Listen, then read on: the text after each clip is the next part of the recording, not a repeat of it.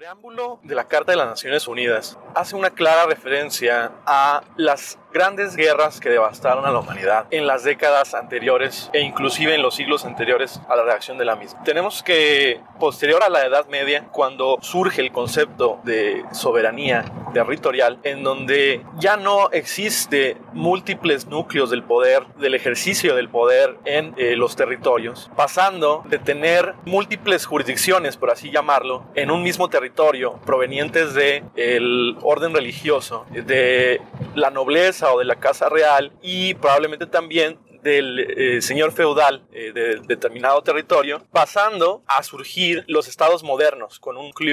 un solo núcleo de poder, un solo frente en donde se ejerce el poder y que sustituye a los anteriores, con sus múltiples denominaciones, algunos estados pasando por etapas como monarquía, después pasando a ser repúblicas con diferentes modelos, con diferentes sistemas de gobierno, algunos con una preeminencia parlamentaria, otros del ejecutivo y algunos más con una monarquía que cada vez tiene menos injerencia en los lugares en donde todavía existen las monarquías. Tenemos que después de la Edad Media surge el concepto de soberanía territorial y de alguna manera esto cambia el estado de las cosas que en ese momento eh, se, vivía en una situación que podemos denominar como la trampa de Tucídides. E, esta analogía se utiliza para eh, analizar o denominar a ciertas épocas y ha sido eh, reiterado su uso para referirse a estas situaciones de amenaza mutua, que surge eh, este concepto, esta analogía en la antigua Grecia, pero podemos aplicarlo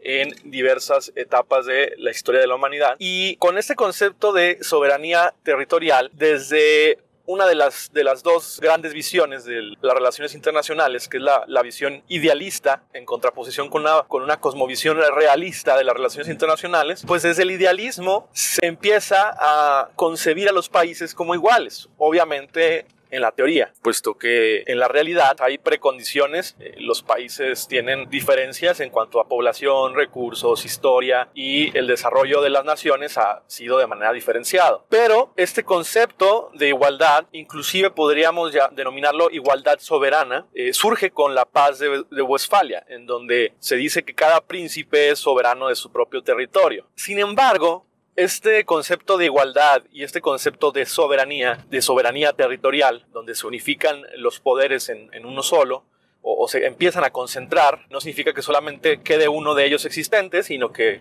eh, se empiezan a concentrar, se concentra el poder. Entonces, eh, este, estos conceptos y, estas dinámicas de igualdad eh, soberana y de soberanía territorial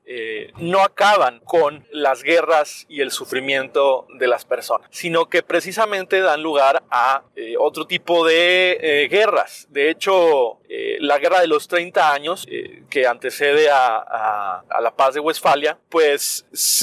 fue una guerra eh, que podemos calificar como la peor de la historia de la humanidad en términos relativos. Si bien en la Primera y Segunda Guerra Mundial a lo mejor eh, puedes decir murieron más personas en cuanto a términos cuantitativos, el número de personas que murieron o que eh, terminaron heridas fue mayor, en términos relativos, como la población era mucho menor en la guerra de los 30 años y en las guerras religiosas que se vieron durante los siglos XV, eh, XVI y XVII, en términos relativos se perdió un mayor porcentaje de la humanidad que, vivía en esos, en esos tiempos eh, debido a las guerras religiosas. Entonces tenemos que eh, existen estos intentos de terminar con el azote de la guerra y de sus males, los grandes males que causan los conflictos entre, las naciones, pero esto no terminan con la paz de Westfalia y con el surgimiento de los conceptos de igualdad soberana y soberanía territorial o igualdad de las naciones, eh, no, no, termina, no terminan con, estos, eh, con estas dinámicas, sino que continúan los conflictos entre las naciones. Obviamente, cualquier vistazo a la historia de la humanidad nos dirá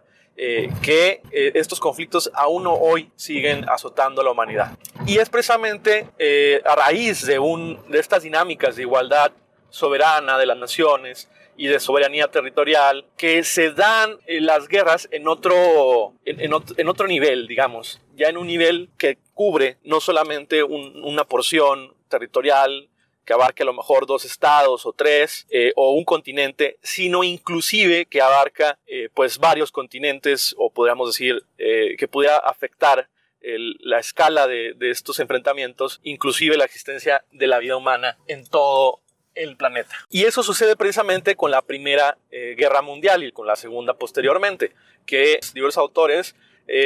lo refieren como una sola guerra. La Primera Guerra Mundial, llamada, previo a que fuera la Segunda Guerra, llamada la Gran Guerra, después que viene la, segunda parte o la Segunda Guerra Mundial, pues ya surge la denominación de Primera Guerra Mundial. Eh, la, primera guerra, la Primera Guerra Mundial o la Gran Guerra eh, llega a su fin con la firma del Tratado de Versalles y este esfuerzo eh, con el Tratado de Versalles de llegar a, concebir un mundo sin guerras es infructuoso. el esfuerzo al que me refiero es a la Sociedad de Naciones, un precedente, un antecedente de las Naciones Unidas. Sin embargo, este esfuerzo de la Sociedad de las Naciones es infructuoso debido a que como ya eh, lo mencionamos en alguna clase, este esfuerzo surge de una situación de desigualdad agravada, de una negociación eh, desventajosa para una de las partes, lo que provoca, obviamente, que no se cumplan los términos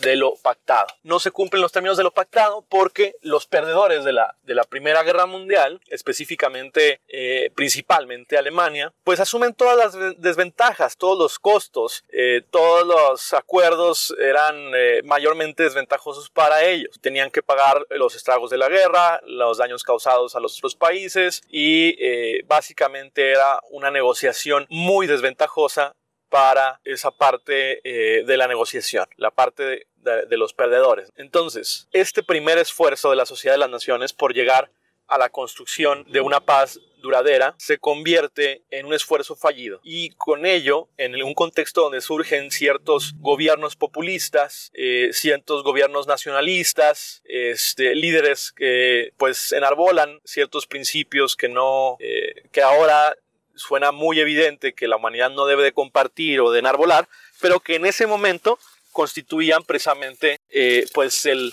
el status quo, ¿no? El estado de las cosas. Eh, por ahí tenemos al nacionalsocialismo, tenemos a la, al, al, falangismo y este, tenemos también a, eh, en Italia el fascismo. Este, son, son estos eh, gobiernos el contexto en el cual se da la, segunda, la Segunda Guerra Mundial. Esos contextos de nacionalismos y de populismo. Entonces, la Segunda Guerra Mundial llega a su fin y retomamos como humanidad, se retoma el esfuerzo por lograr la paz, una paz duradera. Como dijimos al inicio, el, esfuerzo es tendiente a evitar que la humanidad sienta los estragos de nueva cuenta de la guerra a gran escala y de las atrocidades que se cometieron en la Primera y Segunda Guerra Mundial, pero que no son en ese sentido pues tan novedosas, que la humanidad ha sentido los estragos de los conflictos durante toda su existencia. En la próxima sesión continuaremos hablando al respecto de este esfuerzo de las Naciones Unidas y eh, de su cristalización con instrumentos del derecho internacional que hoy siguen vigentes y que continúan evolucionando y que continúan transformándose.